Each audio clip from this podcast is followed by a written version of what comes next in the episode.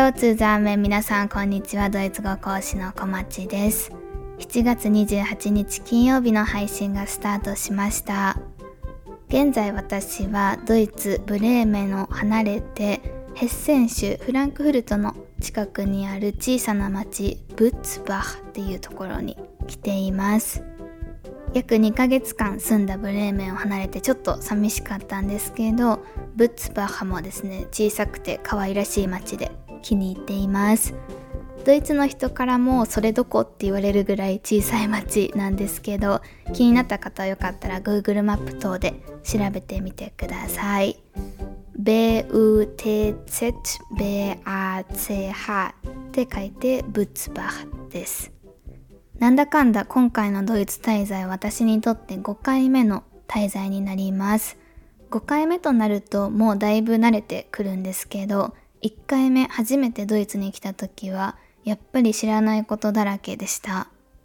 今日のポッドキャスト配信ではこれからドイツへ初めて行きますっていう当時の私みたいな方に向けてこれ知っておくと多分いいと思いますよっていう情報をたくさんシェアしていこうと思います。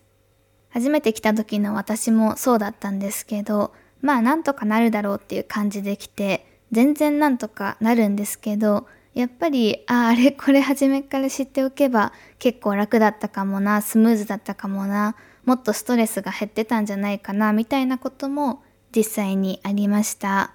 そういったものを中心に今日はドイツ語も交えながら紹介していきます。ドイツへ行ったことがないけれども将来的にいつか行きたいと思っている方、あとは過去に行ったことがあるけれどもかなり前のことなのでもう一度情報をアップデートしておきたい方、よかったら最後まで聞いてください。Das heutige Thema というわけで今日のテーマ、ドイツに初めて行く人が知っておいた方がいいことやっていこうと思います。カテゴリー別にいろいろと紹介していけたらと思っているんですけど、まず一つ目のカテゴリーが Die Toilette トイレです。いきなりトイレって感じだと思うんですけど、私的にもそうだし、他の人が言っているのを聞く限りでも、やっぱりトイレってね、日本のトイレ素晴らしいなと思うことが多いです。まず私がすごくびっくりしたのが、トイレが有料であることです。もちろん公共のトイレだったり無料のトイレっていうのもあるんですけどかなり少ないです。であったとしても結構汚いことが多いです。日本ってどこ歩いてても上見たらこうトイレこっちですよっていう標識があったりとかあと無料のトイレすごく綺麗だったりとかまずトイレが有料っていう考えがないと思うんですけどドイツは有料なことが多いです。有料はちなみにドイツ語で kostenpflichtig って言います。無料っていうのは kostenlos とか言えます。他にもいろんな言い方があります。有料ってじゃあどれぐらいってなると思うんですけど、昔私がそれこそ初めてドイツに来たドイツ留学をしていた時が今から7年前の2016年の9月に初めて私はやってきたんですけどその当時は50セントとか1ユーロでしたただ今私がドイツにいて2023年現在いろんなところを歩いていてよく見かけるのがだいたい1ユーロか1.5ユーロになっていることが多いです。2ユーロはまだ見かけたことがないです。でもやっぱりこうインフレになっているのをねすごく実感します。でそういう時って小銭があるとすごく便利なので小銭っていうのを携帯しておくことをおすすめします。今の有料についでなんですけど、常にあるとは限らないっていうのも知っておくポイントかなと思います。日本ってさっきもちょっとお伝えしたように、どこを歩いてても基本トイレはあることが多いと思うんですけど、ドイツだと常にあるとは限らないです。例えば日本も電車の中ってトイレあると思うんですけど、ドイツも電車の中トイレあることが多いです。で、この電車のトイレは無料なんですけど、ただ時々壊れていることがあって使えないみたいな状況があったりします。壊れているっていうのはドイツ語でカプーチって言います。あとはスーパーだったりとか街の中とかを歩いててもなかなかトイレに巡り合えないことがあったりするので家を出るときはもう必ずトイレに行っておくとかあとはお子さんとかがいてなかなか自分でコントロールできない状況にあるときは緊急時っていうのはパン屋さんとかカフェに駆け込むことをおすすめします。パン屋さんドイツ語でベッカーライ、カフェはカフェっていう風に言います。パン屋さんとかカフェとかでもちろんちょっと何か買って買ったついでにそのトイレを利用させてもらうっていうのもありですしもう本当に緊急の場合はトイレ使ってもいいですかっていうふうに聞いてでもしかしたらちょっとお金がかかっちゃうかもしれないんですけど利用させてもらうのがいいかなと思います今回2023年ドイツに来てレストランとかカフェとかに行って結構びっくりしたのがそのトイレの前に張り紙っていうのが貼ってあってこのトイレは私たちのレストランとかカフェに来てくれているお客様のためのものですよみたいなことが書いてあったりします。で、このカフェとかレストランの利用者ではない人っていうのは、例えば1ユーロお願いしますみたいな感じで書かれてたりします。で、ファストフード店的なところ、例えばマックとか、あとはバーガーキングとか、そういうところでは、レシートとかにその印字されてるんですね、パスコードが。で、パスコードを打ち込まないと入れなくなってるみたいなことがあったりします。日本だと緊急時とかはコンビニに行ってパパッと借りてみたいなことがすぐできるんですけど結構ドイツだと何かしら聞かないといけないとかでもしかしたらお金がかかる場合もあるっていうのは覚えておくといいかなと思います。以上一つ目のカテゴリートイレでした。二つ目のカテゴリーが散歩です。街歩きとか散歩の時の話です。散歩はドイツ語で der Spaziergang っていう風に言います。ドイツで外を歩くときに気をつけたいことが2つあります。1つ目が自転車専用レーンっていうのがあることが多いので注意してください。自転車はドイツ語で das Fahrrad っていう風に言います。自転車専用レーンっていうのが時々日本でもあるかなと思います。歩行者と自転車とあと車とっていう風に3つレーンがあることがあるんですけどこの自転車専用レーンっていうのがかなりこちらの人たちですねドイツの人たちっていうのは厳密に何て言うんだろうここは自転車のための道だっていう風に考えている人が多いです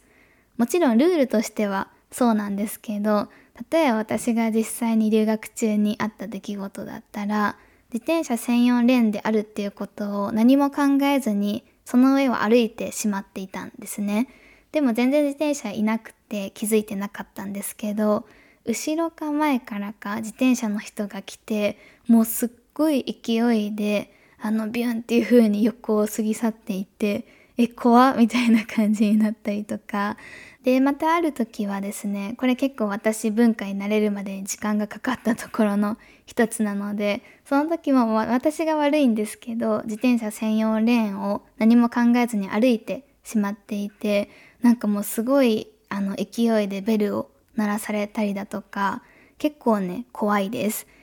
ドイツの国民性として、まあ、一概にね国民性っていうのはこうっていうふうに個人に対しては言えないんですけどただ一般的によく言われているのがルールに厳格っていう風に言われることが多いです。なんか皆さんその船にみんなで乗っていてで飛び込まないといけなくなってでこの人たちにはこの国民の人たちにはこういう風に言えばいいよみたいなそういう風刺的なの聞いたことありますかね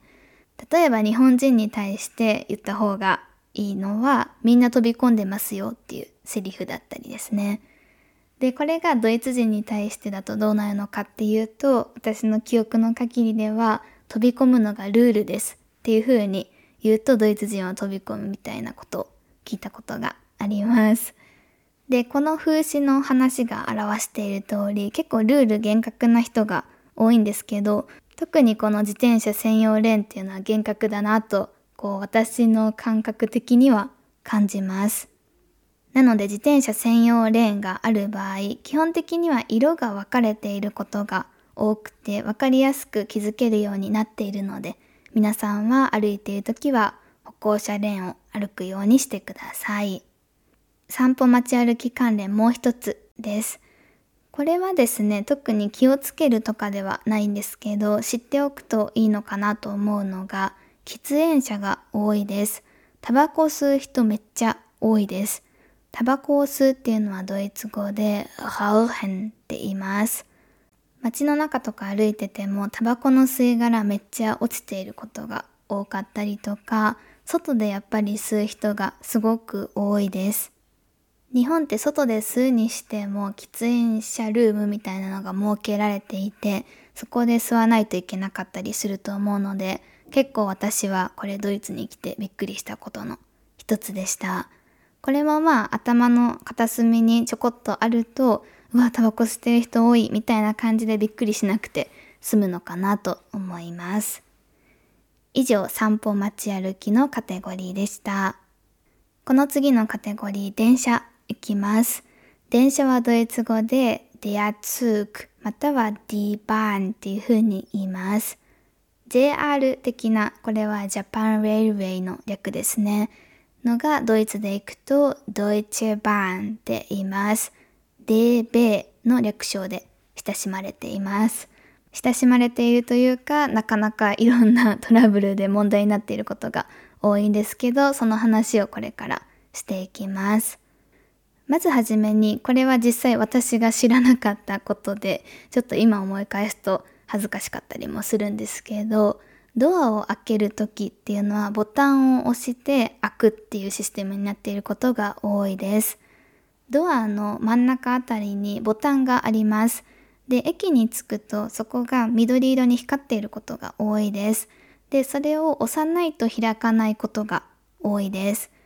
大きい街だったりとか人がよく降りる駅とかではそこを押さなくても勝手に開いたりするんですけど特に大きくないところとかあんまり人の乗り降りがないところだったりとか場所によっては押さないと開かないシステムになっていることが多いので注意してください。私が実際一人でドイツに初めて来た時に電車に乗っててで降りたくて降りる人が確か私一人だったのでずっとドアが開くのをドアの前で待ってたんですけど、目的地に着いてるのに全然開かなくて、で、じゃあ見かねた周りの人が代わりに押してくれて、あ、押さないといけなかったんだっていうふうに気づいた過去があります。当時は周りに優しい人がたまたまいてくれたからよかったんですけど、そうじゃない可能性もあると思うので、知っておくといいかなと思います。電車関連2つ目が改札がないことです。これも私全然知らずに来てびっくりしました。改札はないんですけど、もちろん切符っていうのは必要です。券売機はありますので、チケットは必ず買うようにしてください。改札がないってことは、じゃあ実際には誰でも乗れるってことって思うかもしれないんですけど、そうです。こう、なんて言うんですか、事実的には誰でも乗れます。で、ただ時々コントロールの人が回ってきます。で、その時に有効なチケットを見せることができないと、だから無賃乗車している状態だとお金、罰金を払うことになるので注意してください。無賃乗車っていうのはドイツ語でシュワーツファーレンっていう風に言います。シュワーツっていうのが黒い。黒く行くっていうのでシュワーツファーレン無賃乗車をするっていう動詞になります。ここでややこしいのが、チケットを買うだけじゃダメで、買ったチケットに基本的には刻印しないといけません。打刻機っていうのが駅のホームだったり、あとは電車の中にあることが多いです。で、その打刻機にピっていう風に入れて、で、そこであの時間とかが印字されるので、そこで初めてちゃんと有効なチケットっていう扱いになります。電車の中でコントロールがあった時にチケットは持ってるけど打刻はしてないっていうのを罰金の対象になるので気をつけてください。実際私の友達や知り合いでこのルールっていうのを知らなくて罰金を払うことになった人っていうのを知っています。旅行者で知らなかったんですとか、ドイツに初めて来てわからなかったんですっていうのは基本通用しないのでこの辺はちょっとですね、かなり厳しいので気をつけてください。電車関連で知っておいた方がいいことまだまだあります。ここからがドイツ鉄道ドイツ版らしいところになってくるんですけど、まず一つ目、遅延がめちゃくちゃ多いです。遅延っていうのは die Verspätung っていう風に言います。多分ドイツに住むことになったら嫌でも覚える単語の一つだと思います。それぐらい毎日何かしら遅延しています。遅延よりは少ないかなと思うんですけど、それでも日本じゃまあありえないなと思うのが、この次、突然キャンセル、運休になっていることも多いです。電車がキャンセルになりましたっていうのが、Zug fällt aus っていう表示されていることが多いです。30分前まではアプリでは電車動いてるって書いてあったのに、実際に駅に行ってホームの電光掲示板見てみたら、Zug fällt aus キャンセルになりましたって書いてあるみたいな状況も割とまああります。珍しいことではないです。日本だとまあね、ありえないですよね。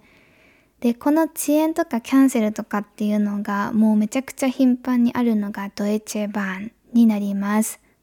なので、電車だったりバスだったりとかで何か旅を考えられている方多いと思うんですけど、私は基本車使わずに公共交通機関のみ使っているので、全然できるんですけど、ただハードなスケジュールっていうのはやめといた方がいいかもしれないです。この次に紹介したいのがホームの話です。日本だと結構エスカレーターあることが多いと思います。エスカレーターはドイツ語でホルトレペって言います。ただドイツはないことが多いです。これもまあ頭の片隅に入れておくといいかなと思います。で、その代わりエレベーター、der Aufzug もしくは der Fahrstuhl っていうのは基本あることが多いです。何かしらの理由で階段が使えない場合、例えばベビーカーがあるとか、あとドイツの電車って自転車を持って入っていいことが多いので、自転車が手元にあるとか、あとは旅行の時みたいに、あの、スーツケースが重いとか、そういう場合っていうのは、エレベーターを使うことが多いです。で、ただ、これめちゃくちゃ時々困るんですけど、エレベーターが壊れていることが割とそれなりにあります。なので、これはですね、もし壊れてた、でも自分の力じゃどうしようもできないっていう時は、他に助けてくれる人がいるかもしれないので、助けてくれませんかっていうふうに聞いてみることをおすすめします。助けてくれませんかっていうのはドイツ語で、Können Sie mir helfen? っていうふうに言います。ドイツの人は優しい人が多いです。なので困ってそうにしていたら、あの何も言わずとも助けてくれる人も多いです。私も実際何度も助けられてきましたし、そうじゃないシチュエーションの時は、ぜひ自分からですね、助けてくれませんかっていう感じで伝えてみると、なんとかなると思いますので、そこはご安心ください。私の助けられたエピソードとしては、ちょっとこれは電車とは離れるんですけど、ドイツに初めて来た時、私鍵の開け方がなんかうまくできなくて、鍵自分で開けられなかったんですね。なんかちょっと難しいんですよね、ドイツの鍵。半回しでカチャってなる感じなんですけど、なんかそのコツが全然つかめなくて、私は寮に住んでいたんですけど、寮の共同部屋とかじゃなくて、ルームシェアではなくて一人部屋でした。なので自分で鍵を開けるしかなかったんですけど、それができなくて初めの一週間ぐらい、ずっとドアの前で誰かが来るのを待ってました。でも本当にそれじゃないと開けられなかったんですね。で、誰かがドアの前に来たら、ちょっと助けてくれませんかっていう風に言って、多分相手的には、鍵が開けられないってどういう状況みたいな感じだったと今思い返したら思うんですけど、寮の全体の入り口の鍵と、あと自分の家の鍵っていうの2つを助けてもらうっていうのをしてもらっていました。何事もですね、初めは難しいことがたくさんあると思うんですけど、こう気兼ねなく助けてくれる方がドイツの人は多いので、その辺はですね、困ったことがあったら相談して、言って質問してっていう風にやっていくといいのかなと思います。以上、電車についてでした。この次のカテゴリー、飲食店系いきます。飲食店に入ること多いと思います。飲食店、レストランとかカフェっていうのはドイツ語で das Restaurant と das Café っていう風に言います。ここで日本と違うのが基本チップを渡します。もちろんチップは義務ではないので払わないといけないっていうわけではないんですけどただ払ってない人を私は個人的に見たことがないのでまあほぼ義務に近い感じじゃないかなとは思います。チップはドイツ語で Das Trinkgeld っていう風に言います。どれぐらい払えばいいのってなるかもしれないんですけど、だいたい全体の料金の5から10%ぐらいが多いかなと思います。で、この辺に関してはもうそれこそ義務ではないので、絶対10%とか5%以上とかそういうのはないです。ドイツの人たちがやっていることが多いのが、例えばお会計が13.5ユーロだったとすると、14ユーロでお願いしますっていう風に、この端数を切り上げるっていうことをやっている方が多いです。これをレストランとかカフェのお会計の際に言うときは、例えば13.5ユーロですって言われたら、こうカードでもいいですし、現金だったりを出しながら、フィアチェンオイホビテっていう風に言うと、あ、チップを入れて14ユーロでこの人は払いたいんだなっていうのを店員さん分かってくれます。払いたい金額プラスオエロビッテっていうだけなので簡単かなと思います。もう一つこれも知っておいたらいいかなと思うのが、日本だと居酒屋的な感じでいろんな料理をみんなで頼んでみんなでシェアするっていう文化があると思います。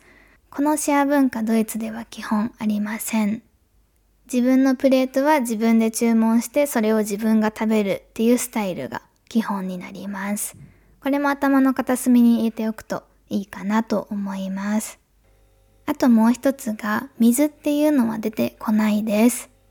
日本だと飲食店に入ると水っていうのは無料でもらえると思います。これドイツありません。水もトイレと同様有料になります。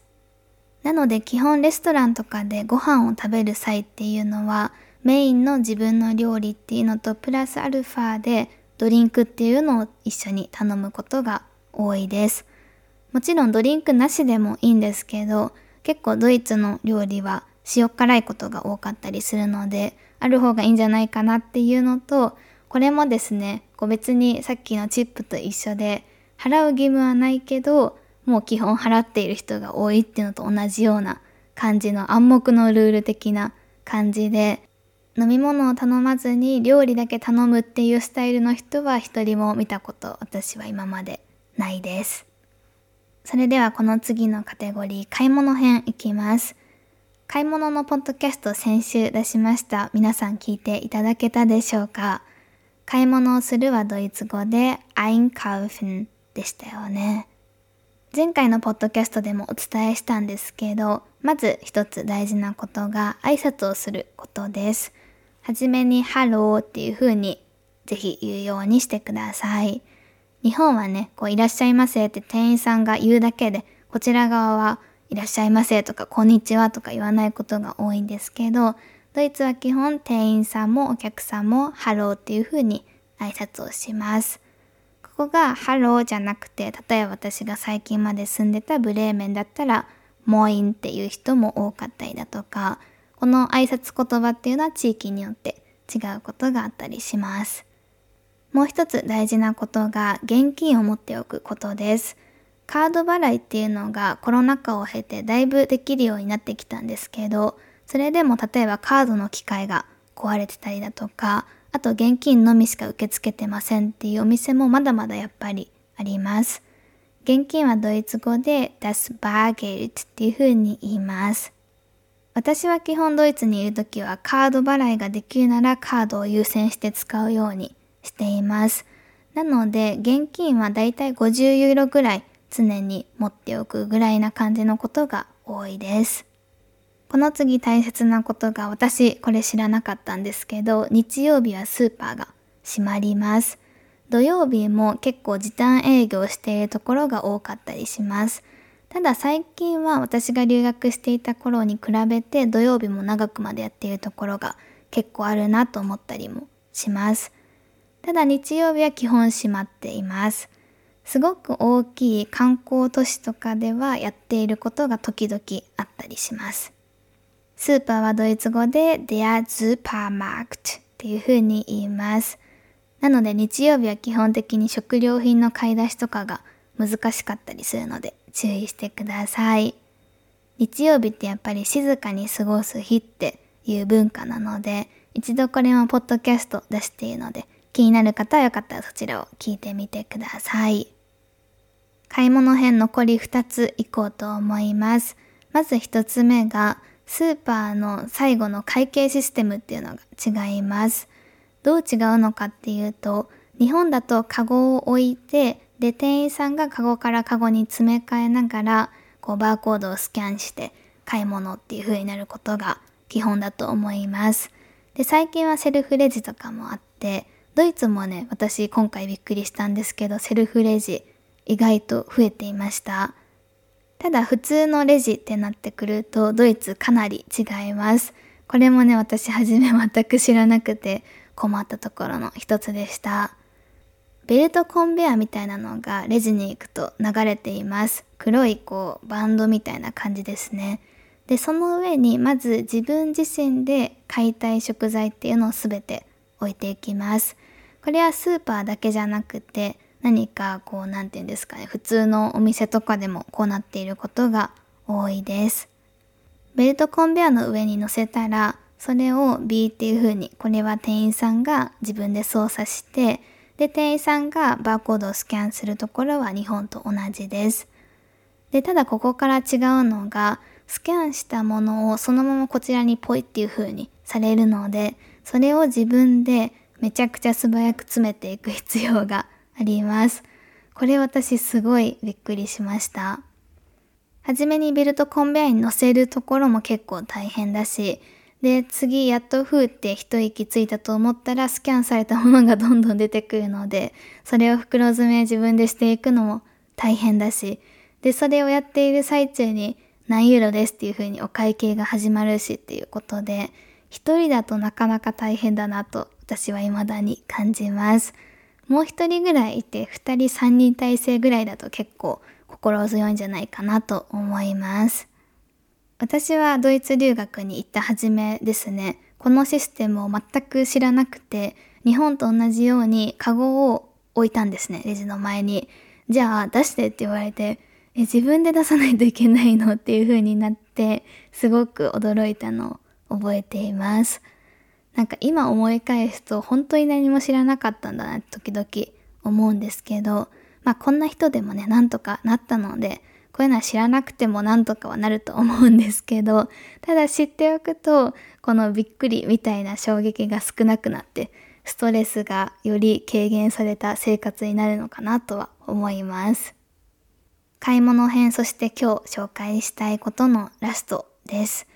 ペットボトルは捨てないでください。どうしてかっていうと、ドイツ語でファンチ、デポジットが返ってくるからです。ペットボトルだったりカンカンとかもそうなんですけど、バーコードの部分を見ると、ファンチって表示がされているものを見つけることが皆さんできると思います。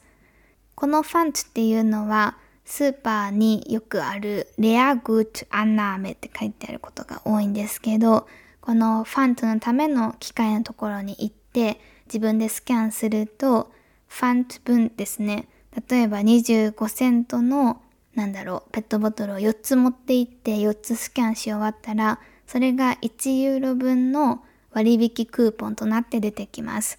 でそのクーポンっていうのはレジに行った時にこう買いたいものと一緒に置いておくと1ユーロ割り引いてくれるっていうシステムになります。なので皆さんぜひペットボトルは日本だと捨てると思うんですけど、捨てずに置いておいて、スーパーに持って行って、ファンドとしてちゃんとお金を手に入れましょう。これもですね、別にやらないといけないっていう義務ではないので、捨ててもいいんですけど、でもせっかく帰ってくるなら、もうもらった方がいいんじゃないかなと私は思います。はい。という形でドイツに初めて行く人のための教科書配信やってみたんですけど皆さんいかがだったでしょうか？すでに知っていたこと、知らなかったこと、いろいろあったと思います。紹介できなかったこと、特に生活編ですね。今回はどちらかというと旅行だったり短期滞在系だったので、それ以外のもっともっと生活に関わってくるような話っていうのは少なかったです。今日お話ししたこともお話しできなかったこともまとめて概要欄に載せておきますので、見返したい方がいたらぜひそちらを見てみてください。もうそろそろ7月が終わりかけというわけで、現在フォルモントでは8月のレッスン申し込みを受け付けています。全部で5つコースがあるんですけど、私の個人的なおすすめは少人数コースです。グループで勉強できるコースになっていて、プライベート1対1で受けるよりもリーズナブルっていうのと、あと他の受講生がいて一緒に勉強することができるので、自分も頑張ろうっていうモチベーションキープにつなげやすいかなと思います。私個人的にもこのグループレッスンっていうのが1対1のレッスンより好きです。今年の8月は結構いろんなグループレッスン少人数クラスがフォルモントから出ますので、よかったら気になる方見てみてください。概要欄にリンク貼っておきます。少人数コースはどうしても日時固定のレッスンになるので、毎回固定が難しいとか、この時間はちょっと無理だみたいな方がいれば、他のコースがおすすめです。他のコースで私がおすすめなのが、プライベートコース、もしくは私がやっている動画学習コースです。フォルモントは1ヶ月のみの受講もできますので、もしよかったら気軽にまずはホームページ覗いてみてもらえると嬉しいです。というわけで今日のポッドキャストは以上になります。いつかドイツに行きたい方、またドイツに行きたい方、是非その日を楽しみにしてドイツ語頑張っていきましょう。それでは、チュース